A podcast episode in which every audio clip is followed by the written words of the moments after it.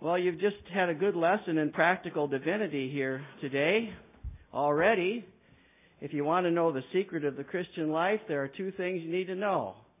You need to trust and you need to obey. And if you can get those two things down, you've got most of it done right there. Trust and obey. And that's what we struggle with every day in our Christian life. Isn't that true? To trust and obey. I will be mentioning that hymn again later on, Lord willing. Turn to Proverbs chapter 13, please. You know, in my series on Proverbs that I do on Wednesday nights, uh, it's been a, a, a very fulfilling series for myself. I've, I've learned much more than you have. And every now and then I come across a verse and I say, you know what, I, I'm going to reserve that one. Uh, I'm going to wait on that one and bring it on a Sunday morning. And so this is one of those verses. You know, we're farther along in Proverbs 13 than this, but we're going to look at verse 9 this morning. Proverbs 13 verse 9, the light of the righteous rejoices, but the lamp of the wicked will be put out. Let's go to the Lord in prayer one more time. Thank you, Father, for your word. We pray that you would, your blessing would be upon the word, for if your Holy Spirit blesses it, we will be blessed. We pray it in Christ's name. Amen. Now, in this passage before us here today, we have the light of the righteous compared with the lamp of the wicked. Now, the NIV puts it this way it says, The light of the righteous shines brightly, but the lamp of the wicked is snuffed out. We're going to basically look at the verse in, with both of those thoughts in mind. The Bible has a lot to say about light. Jesus said that He is the light of the world.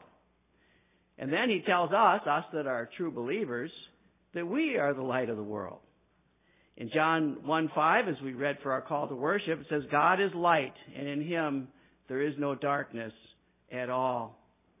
Uh, well, excuse me, that's in 1 John 1 5. We didn't read that for the call to worship, but in our, in our uh, scripture reading uh, that we did before. And so he goes on to say in the following two verses, if we say that we have no fellowship with Him, this, that's in 1 John chapter 1. If we have no fellowship with Him and walk in darkness, we lie and do not practice the truth.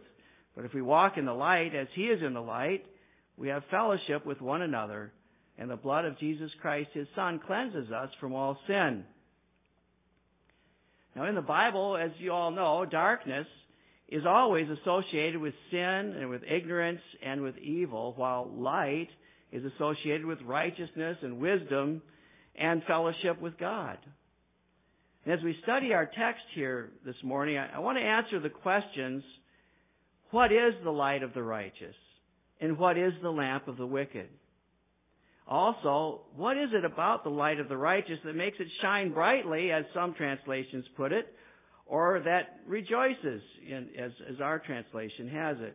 And what is it about the lamp of the wicked that makes it to be put out or to be extinguished? Those are the questions basically that I'm going to try to answer in this, in this message. First, let's define what the Old Testament means by the terms the righteous and the wicked. We run into that a lot, don't we? We run into that a lot in the wisdom literature, the righteous and the wicked. Because there may be some here that would think, well, I'm neither one of these. I'm, I know I'm not righteous. I'm really not wicked either. Um, when it says the righteous, it doesn't mean someone who's sinlessly perfect. It simply means someone who's on the pathway of righteousness. It means a true believer, a true follower of Christ, someone who's a genuine follower of God. And when it says the wicked, it doesn't necessarily mean somebody that's a murderer or an adulterer, an extortioner or something like that. It simply means someone who is not a true believer and is not on the pathway of righteousness. So it's important that we understand these categories in the Bible so that we can put ourselves into the right category. One of the best things I can help you with today, uh, if, if, if my message helps you with anything, is to put yourself in the proper category. If you ought to be numbered among the righteous, then I want to want you to feel that you are numbered among the righteous. I certainly don't want someone who ought to be numbered among the wicked to think that they're numbered among the righteous, and this is something that's an epidemic in our day and uh, and that's and I don't want that.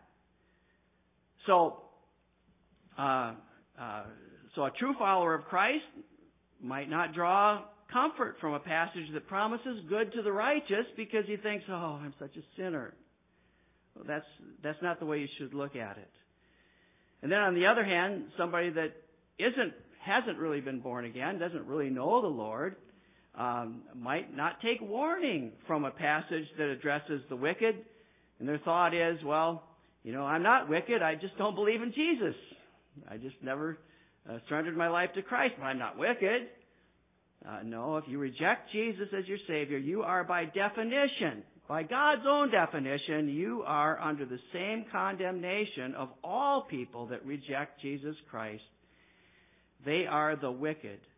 And no matter how outwardly good they may seem to be, they are categorized with the wicked, and you will take your place with the wicked in hell if you don't come to the Lord Jesus Christ and repent of your sins. So, what is the light of the righteous? Well, let me give you a definition of the light of the righteous. It is the entire body of God's truth, which includes all the Word of God, that is the Bible, and the gospel of Jesus Christ. Christ told his enemies, he said, You search the scriptures, and he said, uh, he said, They are those which testify of me. And, uh, uh, but they didn't see Christ in the scriptures. It includes this light of the righteous includes also, though, it also includes the grace of God and the people of God whose lives are dedicated to living in that light. As we read it in 1 John, if we walk in the light, we have fellowship with God. So this is the light of the righteous, what is meant here. See, uh, for us that have been born again in Christ, it's, it's as though we were walking in total darkness. And then when we were converted, it's as though the light was all of a sudden switched on, like Mark was saying here as he introduced one of the hymns. That's really, that's really what happens when a person is converted. They're walking in darkness, and then it's like a light comes on. And if you've been born again, you know what I'm talking about. Now, there again, some of you that's been that were saved as very, very small children, it's hard for you to remember those things, and you may not even have that in your memory. And I understand that. That's that's not a disadvantage for you. that is not. Sometimes, sometimes people that are saved as very small children uh, grow up and have a hard time with assurance because they don't have this dramatic experience that so many Christians talk about when they've been born again. No, don't feel bad about that. You, you you're not a less of a Christian because you were saved when you were very young. The, and another thing to remember about the light of the righteous is it's not their own light, but it's the light that's given to them by the Lord Jesus Christ. Now our text says the light of the righteous rejoices. And I would say this, it is a rejoicing light. It not only helps us to see and to understand things that we didn't understand before as light comes into our lives, we, we, illumines our lives, we understand things we didn't know before. It not only does that, it gives us a reason for living that fulfills our deepest longings. Everyone has longings and desires. Everybody here, everybody listening on the internet, you have longings and desires. But at the root of all those longings and desires is the soul's deep seated need for God. Every soul thirsts for God but most souls don't recognize that's what they're thirsting for. We don't recognize this thirst while we're unreconciled to God. And so we seek to fulfill them some other way. And uh, there's nothing that can fill the place of God in our souls but God Himself. And I remember as a lost young man, I remember I went from one thing to another trying to find the fulfillment or the satisfaction of my soul in this activity or that activity or this relationship or that relationship or this uh, new kind of work or whatever I was doing. Uh, there's something, I always knew there was something more. There's something more. And, and the and desire of my soul could never be satisfied no matter what, no matter what I was involved in. But when I came to Christ, that all changed. He became to me that living water that he talks about when he when he talked to the woman at the well, that living water I mentioned Wednesday night. So the light of the righteous is a light of rejoicing. So I want to say, first of all, this brings rejoicing to the one that it has been given to. And the Bible says the fruit of the Spirit is love, joy, peace. Joy is the second one listed in that list of the fruit of the Spirit. Here's what happens when a person is converted to Christ. The Holy Spirit teaches us to love God and others. He gives us reason to hope, whereas before we had no real hope. And as this love and this hope become real to us, and peace comes into our lives, first of all, peace with God, then much, much more uh, comes into our lives. The Holy Spirit works in our lives and sanctifies us and brings us closer to God in many different ways. And we become more and more conformed to the image of Christ. This is the, the language of Scripture. We're conformed to the image of Christ. And as we do that, we, we reflect the light of Christ more and more. We reflect Jesus in our lives more and more. You know what makes you beautiful? Not the makeup you put up in the morning. What makes you beautiful is Christ in you. As Christ is in you, the more He fills you, the more beautiful you become in God's eyes and in the eyes of men, really. The light of the righteous rejoices. The knowledge of Christ brings us joy, and we ought to be re- rejoicing people. If you're a Christian today, you ought to be a rejoicing person. And uh, who has more cause for rejoicing than those of us that belong to the Lord Jesus Christ? Look, our, our sins are forgiven. Our sins are forgiven. Our sins which are weighing us down and ready to plunge us into perdition our sins which cause the wrath of God to abide upon us, as the Bible says, that cut off our fellowship with God. Those sins, they're forgiven. They're put away. The Bible says they're cast as far as the east is from the west. I'm glad he didn't say the north to the south. See, the Bible knows its geography. It said east from the west. You can keep going east and you're always going east. But if you go north, eventually you go south after you pass the North Pole, you see? But he said east to west, east, you know, as far as the east is from the west. So that's a pretty far distance. That's what he calls eternity, right? So, um, so we have this, this blessing. We have a reason to rejoice. And we can say, as Horatio Spafford uh, could say, My sin, oh, the bliss of this glorious thought, my sin, not in part, but in whole, is nailed to the cross, and I bear it no more. Praise the Lord, praise the Lord, oh my soul. And you know, maybe, maybe not all of you know this, but Horatio Spafford, when he penned these words, he did this at the very site of the spot where his daughters were drowned just uh, earlier, uh, not not just maybe a week or weeks earlier. At that very site, the captain told him, "Here's where your daughters perished," and I think he lost three daughters there. And you can imagine the grief that overflowed his soul. I got four daughters. That's why I choke up a little bit when I think about it. But he, he lost his children at sea. You know, and we see in this example with Horatio Spafford, we see uh, the superiority of the joy of Christ over the joys of the world. And for the joy of the world can be taken away from us and turned into sorrow at any time. But the joy of the Lord shines brightly, as some translations put it, even in the midst of the greatest of sorrows. Indeed, it's the joy of the Lord in the midst of sorrow that distinguishes us from the world and brings glory to God. You know, a young woman suffering from cancer has this on the outside of her office door. If your faith if your faith will not, will not stand up under serious trial, it's not faith. It's not faith. But true faith in Christ does stand up under it. And how does it? Because the joy of the Lord is our strength. The joy of the Lord is your strength. It's a strange thing. The Christian goes through trouble, and as Peter says, it causes us grief. It's not like The trouble we go through doesn't hurt. It hurts us. Sure, it hurts. We cry. Mr. Spafford and his wife, you know, no doubt, you know, no doubt they grieved terribly at this horrible tragedy, losing their children in this way. But in the midst of sorrow and trouble, if we have our presence of mind and we meditate on the gospel, we have hope and joy intermingled with our tears. We have something that the world does not have. And this is why the Apostle Paul says that we ought to not sorrow as the world sorrows, as those who have no hope.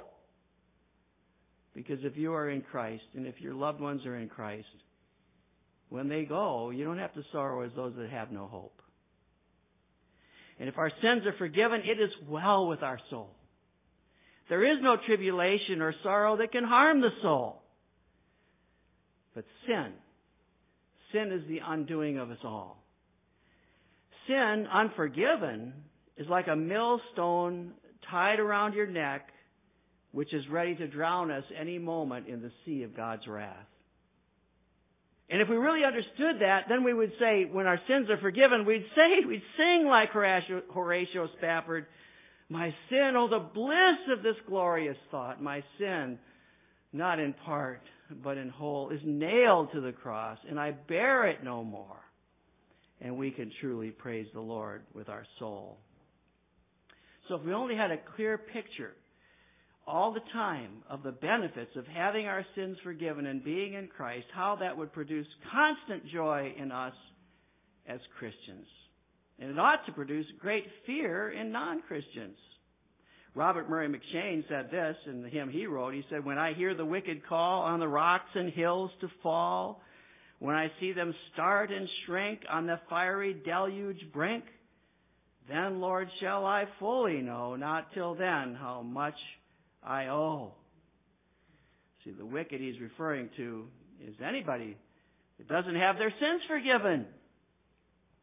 But then he goes on in that same hymn, and this is the perspective for us that belong to Christ, and that is, when I stand before thy throne dressed in beauty not my own, when I see thee as thou art, love thee with unsinning heart, when the praise of heaven I hear, loud as thunders to my ear, loud as many waters' noise, sweet as harp's melodious voice, then, Lord, shall I fully know, not till then, how much I know. You know, I've thought about that so often. I thought, if I could just fully understand, just fully know all the benefits that there are to be in Christ, if I could just fully know that, I would be constantly rejoicing. None of my trials would faze me. I'm sorry I'm not that holy. I wish I was. but I gotta confess to you, I'm not. But the joy the Christian ought to have at all times when we consider these things. And there's so much more. Not only are our sins forgiven, but we also rejoice in our newfound relationship with God. Before, we were under God's wrath, but now God has not only forgiven us our sins, but He's adopted us into His very own family. How precious is this? Now, instead of God's frown, we who are Christ are members of God's household. And we have the privileges of the relationship of being in His household. For example, in 1 Peter, he says, uh, in 1 Peter 5, 7, we have this precious promise, casting all your care upon Him, for He cares for you. Did you know that God does not want you to carry your burdens and your sorrows around with you? He wants you to cast them upon Him. And I'm really good at casting them upon Him. And then when my prayers are done, I say, well, Lord, I'll take them now. I'll take them and I'll hold them the rest of the day and worry about them. But if we just cast them there, and leave them there, right? And we have that privilege. We come to Him in prayer and we say, Father, help me. And only we can do that and be heard. Father, help me, we cry out. And um, uh, he says to us, What is it, my child? What can I do for you? Tell me. Tell me what I can do. I'm glad to help you. Christian, think of the times that God has come to your aid. Remember how He has answered your prayers And I'm sure that many of you have gone through such trials and God has brought you through them in, in a wonderful way and you can look back at that and say, yeah, that was amazing how God heard my prayer. Doesn't that feed joy into your soul when you think about your Heavenly Father caring about you so much? He cares for all your troubles. He cares for all your burdens and He helps you. And when you cry out to Him, He doesn't ignore you. He's there for you. Uh, uh, the greatest thing about the Christian's relationship with God is our relationship with God. He is our Father. What a comfort. What earthly father loves like He does? For a true believer, God is now our comfort in sorrow. He is our guide when we were perplexed. He's our provider when we are in need. He's our counselor when we need wisdom. He's our strength in our weakness. He's our hope in despair.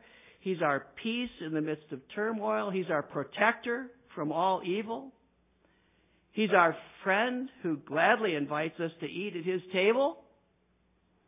And he's no rainy day friend either. He won't leave you like your earthly friends will do. In fact, he's bound himself with his own word with the promise, I will never leave you or forsake you. What a wonderful promise. And God can't break His promise. He can't forsake you. Sometimes I have felt forsaken.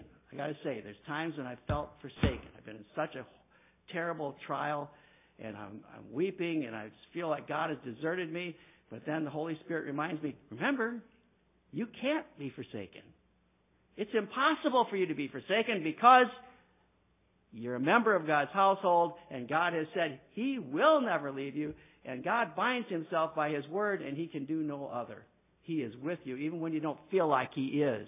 And Christian, there are times when you don't feel like he is. I understand that. I've been there. But we gotta live by faith. Not by how you're feeling at the moment. We, we walk by faith, not by sight. And God is generous to us and He gladly gives us what we need. But not only are our sins forgiven, and not only do we have this new relationship with God, but we also have a gift from God. We have the gift of the Holy Spirit, and we have all the gifts of the Holy Spirit. We have victory over sin. We're not in bondage any longer to sin. Romans 6:14 says, "For sin shall not have dominion over you, for you are not under law, but under grace." And he goes on to explain what he means. In verse 17, he says, God be thanked that though you were slaves of sin, that is, when you walked in darkness, you were slaves of sin, yet you obeyed from the heart that form of doctrine to which you were delivered. That form of doctrine is you received Christ, you, you cried out for the Lord Jesus Christ for the forgiveness of sins. That's the form of doctrine he's talking about. And having been set free from sin, you became slaves of righteousness. Let me tell you something. You're a slave. Every one of you is a slave. You're either the devil's slave or you're Christ's slave. One or the other. And now you might be sitting here and you're not in Christ and you know you're not in Christ and you say, I'm nobody's slave. I'm my own free person. You just call God a liar. Because the Bible says you're either a slave to sin or you're a slave to God. You're one or the other. And that's the reality of it. But when we're in Christ, we are set free from the power of sin. And we do not have to wallow in it anymore. Now, um, we all struggle with sin, don't we? I, you know, I'm not sitting up here saying, listen, I've got it all whipped, you know, I never, never have any trouble with sin. Listen, I'm, I got troubles with sin. I still have remaining sin. I still have remaining corruption. I still have to to go to that verse in 1 John where it says, if we confess our sins, He's faithful and just to forgive us our sins and to cleanse us from all unrighteousness. I have to employ that as much as you do. We all struggle with sin, but listen, Christian, we have the victory over sin. You don't have to feel defeated or feel like that sin cannot be defeated in your life. Some of us struggle with some sins more than others. There is such a thing as a besetting sin. And God, God knows what your, your, your struggles are. And you might be more disposed towards the sin of alcohol or the sin of, you know, lust or the sin of anger or so many other different sins. There's as many sins as there are hairs on your head. So you all struggle with different sins, and maybe your own disposition makes you struggle with one sin more than another.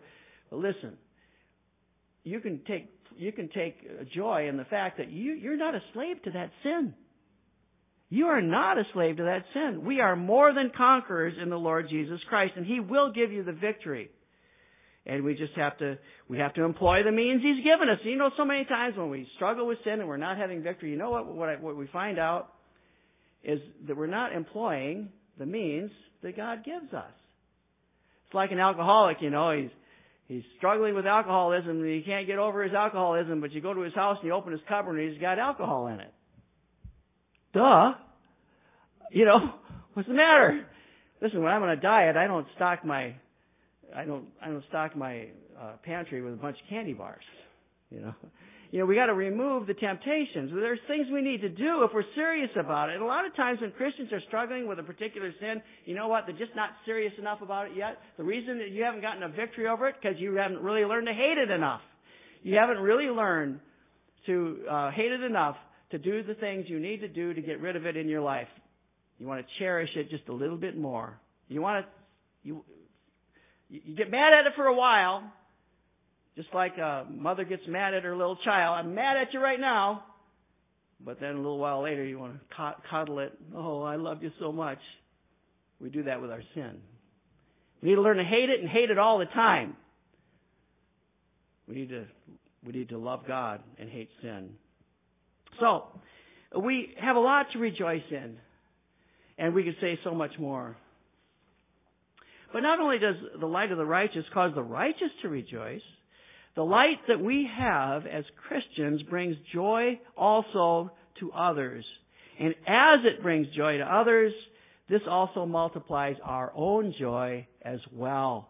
And I like that, that translation. It says it grows brighter. It grows brighter.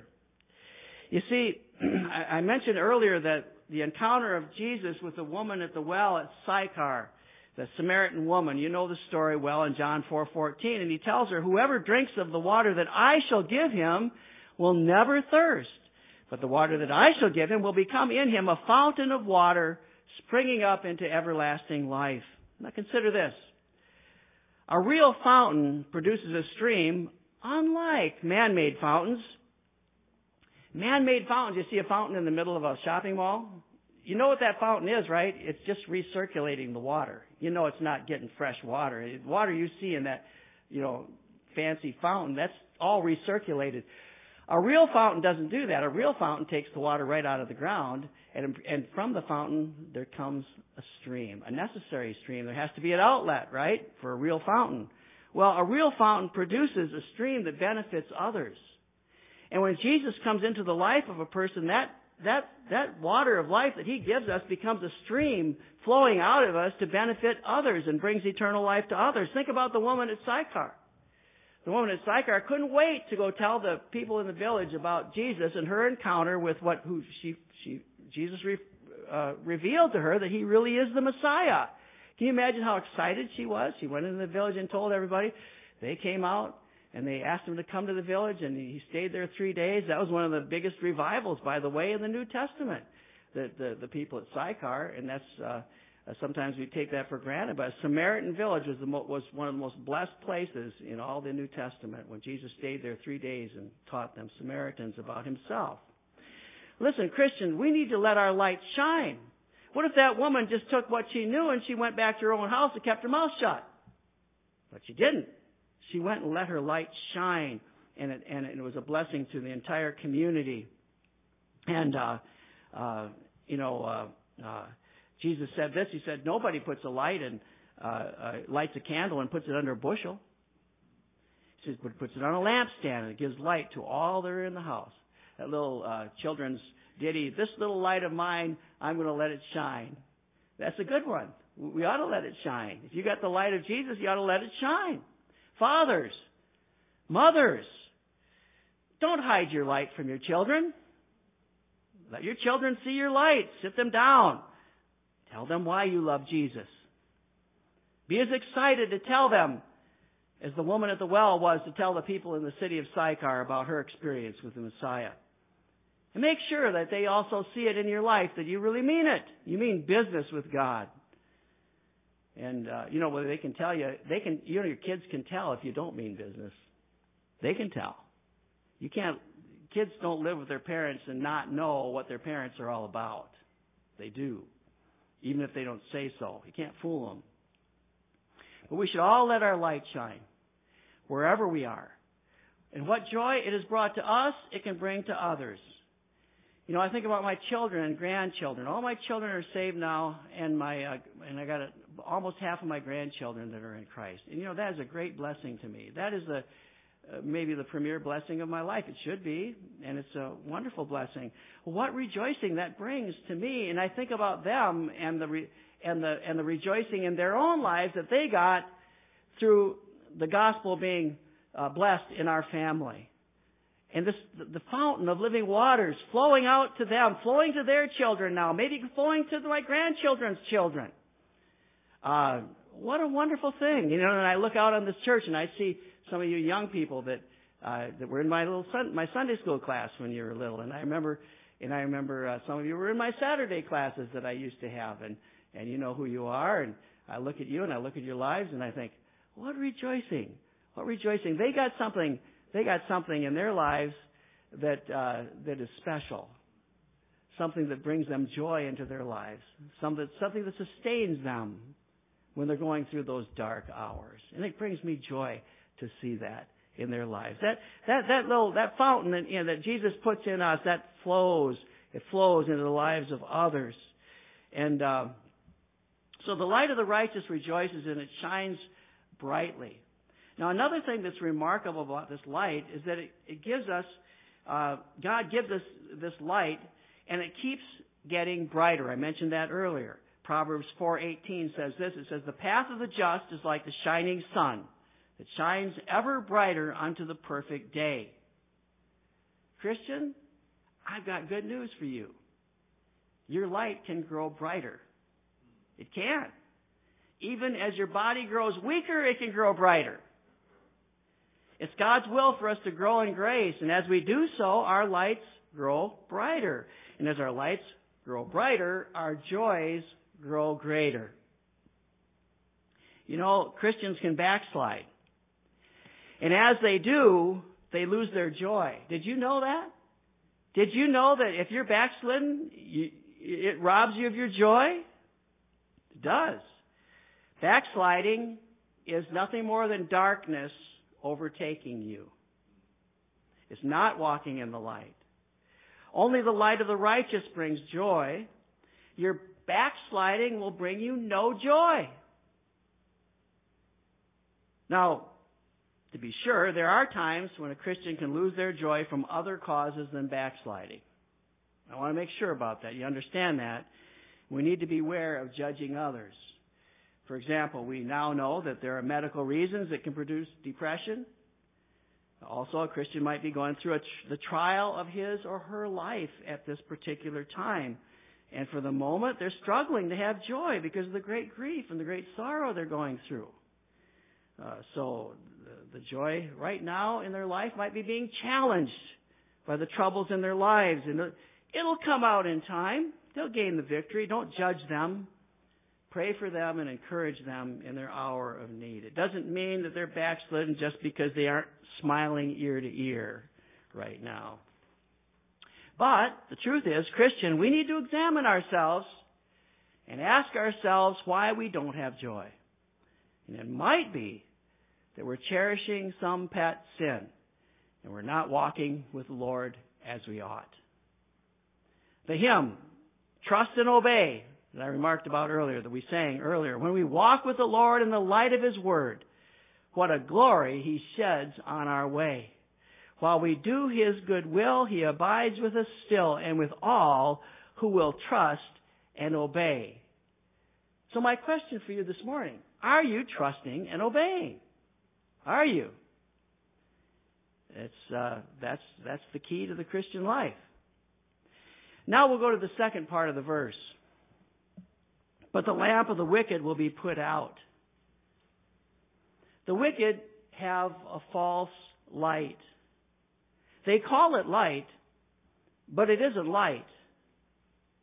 What men call enlightenment is really darkness. Gay rights, abortion rights, the new morality, they all claim to be the enlightenment of society and they despise any that oppose their views and they accuse us of living in the dark ages. Such accusations against God's people are not new. Scripture speaks of these same things in the Old Testament in Isaiah chapter 5. This is 700 years before Christ. Isaiah says this, he says, Woe to those who call evil good and good evil, who put darkness for light and light for darkness, who put bitter for sweet and sweet for bitter. You see, this phenomenon we're experiencing in our society is nothing new. It's as ancient as ancient can be. But listen to the judgment of God upon it. In verse 24 of that same chapter, he says, Therefore, as the fire devours the stubble and the flame consumes the chaff, so their root will be rottenness and their blossom will ascend like dust, because they have rejected the law of the Lord of hosts and despised the word of the Holy One of Israel. So when you see Good Morning America or some of these other shows that they put on and they put these uh, homosexuals up there and they put them up there as as as uh, as uh, somebody that you ought to be ought to, ought to emulate. Listen, don't be don't be discouraged and don't be intimidated by it. The curse of God is upon them, and they will face the judgment of God. So don't be intimidated, Christian, and don't and don't and don't uh, and don't kowtow to them. Don't say, "Oh, it's so nice. It's so nice to be tolerant." Listen, I can be tolerant of the sinner, but we need to condemn the sin. We need to love the sinner, but we need to hate the sin. And it's nothing new that they hate us for calling it sin. So don't be intimidated. They speak very proudly now they strut themselves and they're very bold now while they defy the laws of God. We see it in our society all around us. But the day will come when the lamp of the wicked will be put out. On that day they will cry for the rocks and the hills to hide them from the face of the Lamb that they have offended that's on the throne. And that's the Lamb of the Lord Jesus. That's the Lord Jesus Christ. And even now, even now, the truth be known, before Judgment Day, this root of rottenness and this blossom that, of, uh, uh, of, of wickedness that ascends like dust that Isaiah talks about, even now they're, they're suffering under the judgment of, of God. You know, the news media and the Hollywood cesspool and the intelligentsia of our society, they won't tell you about the, you know, about how their sinful lifestyles and and, uh, and how they when they reject God and they live their sinful lifestyles, they won't tell you about the the real fruit of their sin. They won't tell you that the fruit of their sins is reaped even now in suicide, in disease, and broken and unfulfilled relationships. They're not filled with, with, with happiness. Gay, when they hijacked the word gay, that was a real tragedy. Gay used to mean gay, and now it doesn't mean gay anymore. And uh, uh, uh, but their sin will find them out. The laws of God cannot be broken with impunity. The lamp of the wicked will be put out.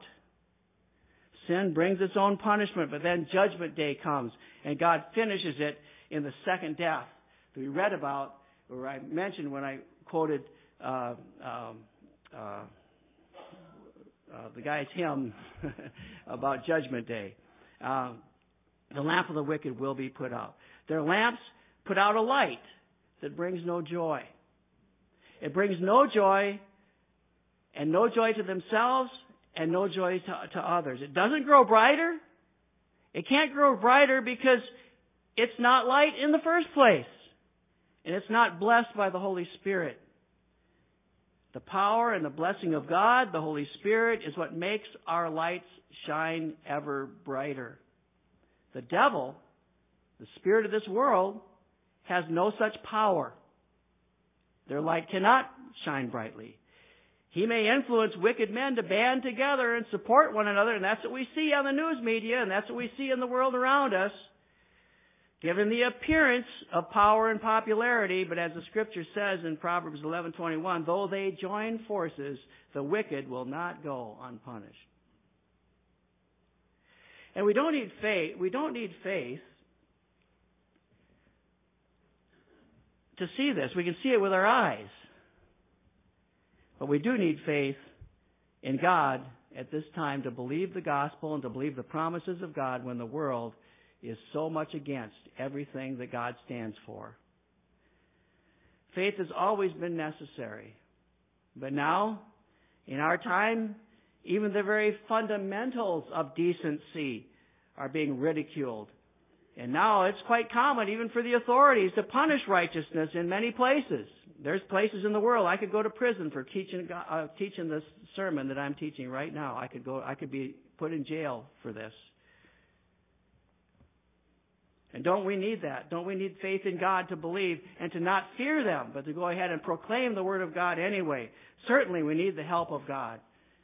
And the other thing we want to remember is we don't want to be ungracious to the lost. We must not despise them, as some do. We must seek to win them and not to offend them.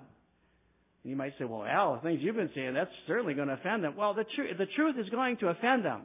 We don't have to be offensive in the way we treat them. We can treat them lovingly. But we need to, we're not treating them lovingly if we, if, if we just skim over their sin and say, oh, it's okay, it's okay. No, no, it's not okay. And you're not helping them when you do that. You need to very graciously let them know that what they're doing is sin as God opens the doors. See, we need to know sound doctrine, don't we? We need to know sound doctrine so we can let the Word of God convince them. And we need to lean on the Holy Spirit to help us to defend the faith with humility and respect and wisdom. And we need the love of God at work within us so that we might win others to Christ. I think about the example of Jesus, and I I think about that often about Jesus, how he dealt with sinners.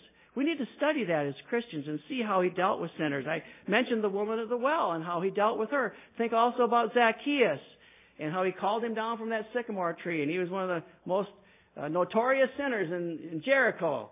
And he called him down. He was gracious to him. And he said, I'm going to stay at your house, Zacchaeus. And Zacchaeus gladly received him. And Jesus saved his soul. I think about the, the woman at Simon the Pharisee's house. Remember, she was a notorious sinner, and she cried and wept and and uh, and and and washed his feet with her tears and dried them with her hair. And he said, he said, daughter, your sins are forgiven you. You know, you, you see the grace of our Lord Jesus Christ. You see it in the woman caught in adultery and how he treated her, and we see that kind of grace. Now think of this, Christian. You may be the only light that shines in the light of in the in the lives of some people. There may be someone in your life, Christian, that you are the only one that has the light of the gospel that they even know. Think about that. The light that you have that brings all this joy into your life, that brings joy into the lives of your children. This light this person that you know doesn't have this light. They don't know any other Christian but you. You've got a heavy responsibility, don't you? You need to think about that with people in your lives. Now, we read earlier in Proverbs 4:18 it says the path of the just is like the shining sun that shines ever brighter unto the perfect day.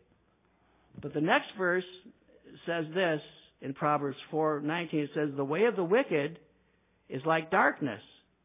They do not know what makes them to stumble. You see, this is such a good description of me before I was saved. I was stumbling over everything. I didn't know what I was I didn't know what I was doing. I was going through life stumbling in darkness. I was so ignorant. I was groping in darkness. I was wise in my own eyes, like so many young people I meet today. I was so wise, I thought, but I was so mistaken. But I remember well, I remember well, the kindness and the grace that was shown to me by several Christians at that time in my life. And I know that God used that in my life to make a difference so that when the man showed up, the evangelist showed up that night, uh, that, that wonderful night in uh, April of 1973, and he he shared the gospel with me, I I knew at the very minimum I knew that he didn't mean me any harm. And I was willing to give him a, a hear. I was willing to listen. And I got a lot more than I thought I was going to get when I went to listen to him. The Lord saved my soul that night. And I'll never forget it, and I'll never be the same.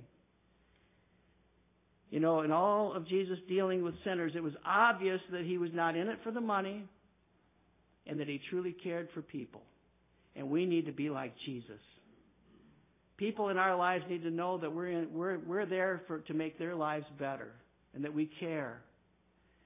And we need to keep in mind also that as it gets darker, the brighter our lights can shine. Don't let the darkness around you discourage you, Christian, because as it gets darker, your light can shine greater. So my question is this. How's your light today? How's your light? First of all, is your light bringing rejoicing into your life and into the lives of others? And then also, is it shining brighter? Is it shining bright? Are you growing in grace? Is your light shining brighter? Well, now, if you're here today and you do not know the Lord Jesus Christ, and this all sounds strange to you, uh, understand the gospel is your only hope. God extends the gospel to us in grace and in mercy. And the Bible says it's the goodness of God that brings us to repentance. God knows all about your sins. But instead of you being in hell at this very moment, He's put you here or maybe you're listening on the internet and you're listening to this, you're listening to this right now. You, Jesus Christ is offering you peace with God. He says, Come to me, all you who labor and are heavy laden, and I will give you rest. He doesn't distinguish. He doesn't say you've got to be a certain class of person, you've got to have a certain color of skin, or you've got to have this qualification or that qualification. No. Come to me, all you who labor and are heavy laden. For God so loved the world that he gave his only begotten Son, that whosoever should believe in him should not perish, but have everlasting life. Whosoever. Whosoever means whosoever. Did you know that you're a whosoever? Whoever you are, you're a whosoever. And the Bible says that whosoever will come to him, whosoever will believe on him, shall not perish but have everlasting life. Jesus Christ freely calls you to himself, and maybe that's why you're here this morning. Or maybe that's why you're listening on the internet, because God has wants you to listen to this message. God wants to save you. He does not want to condemn you. It gives God no joy to cast a soul into hell. God does not like that. God hates it. You know what brings rejoicing in heaven? One sinner that repents.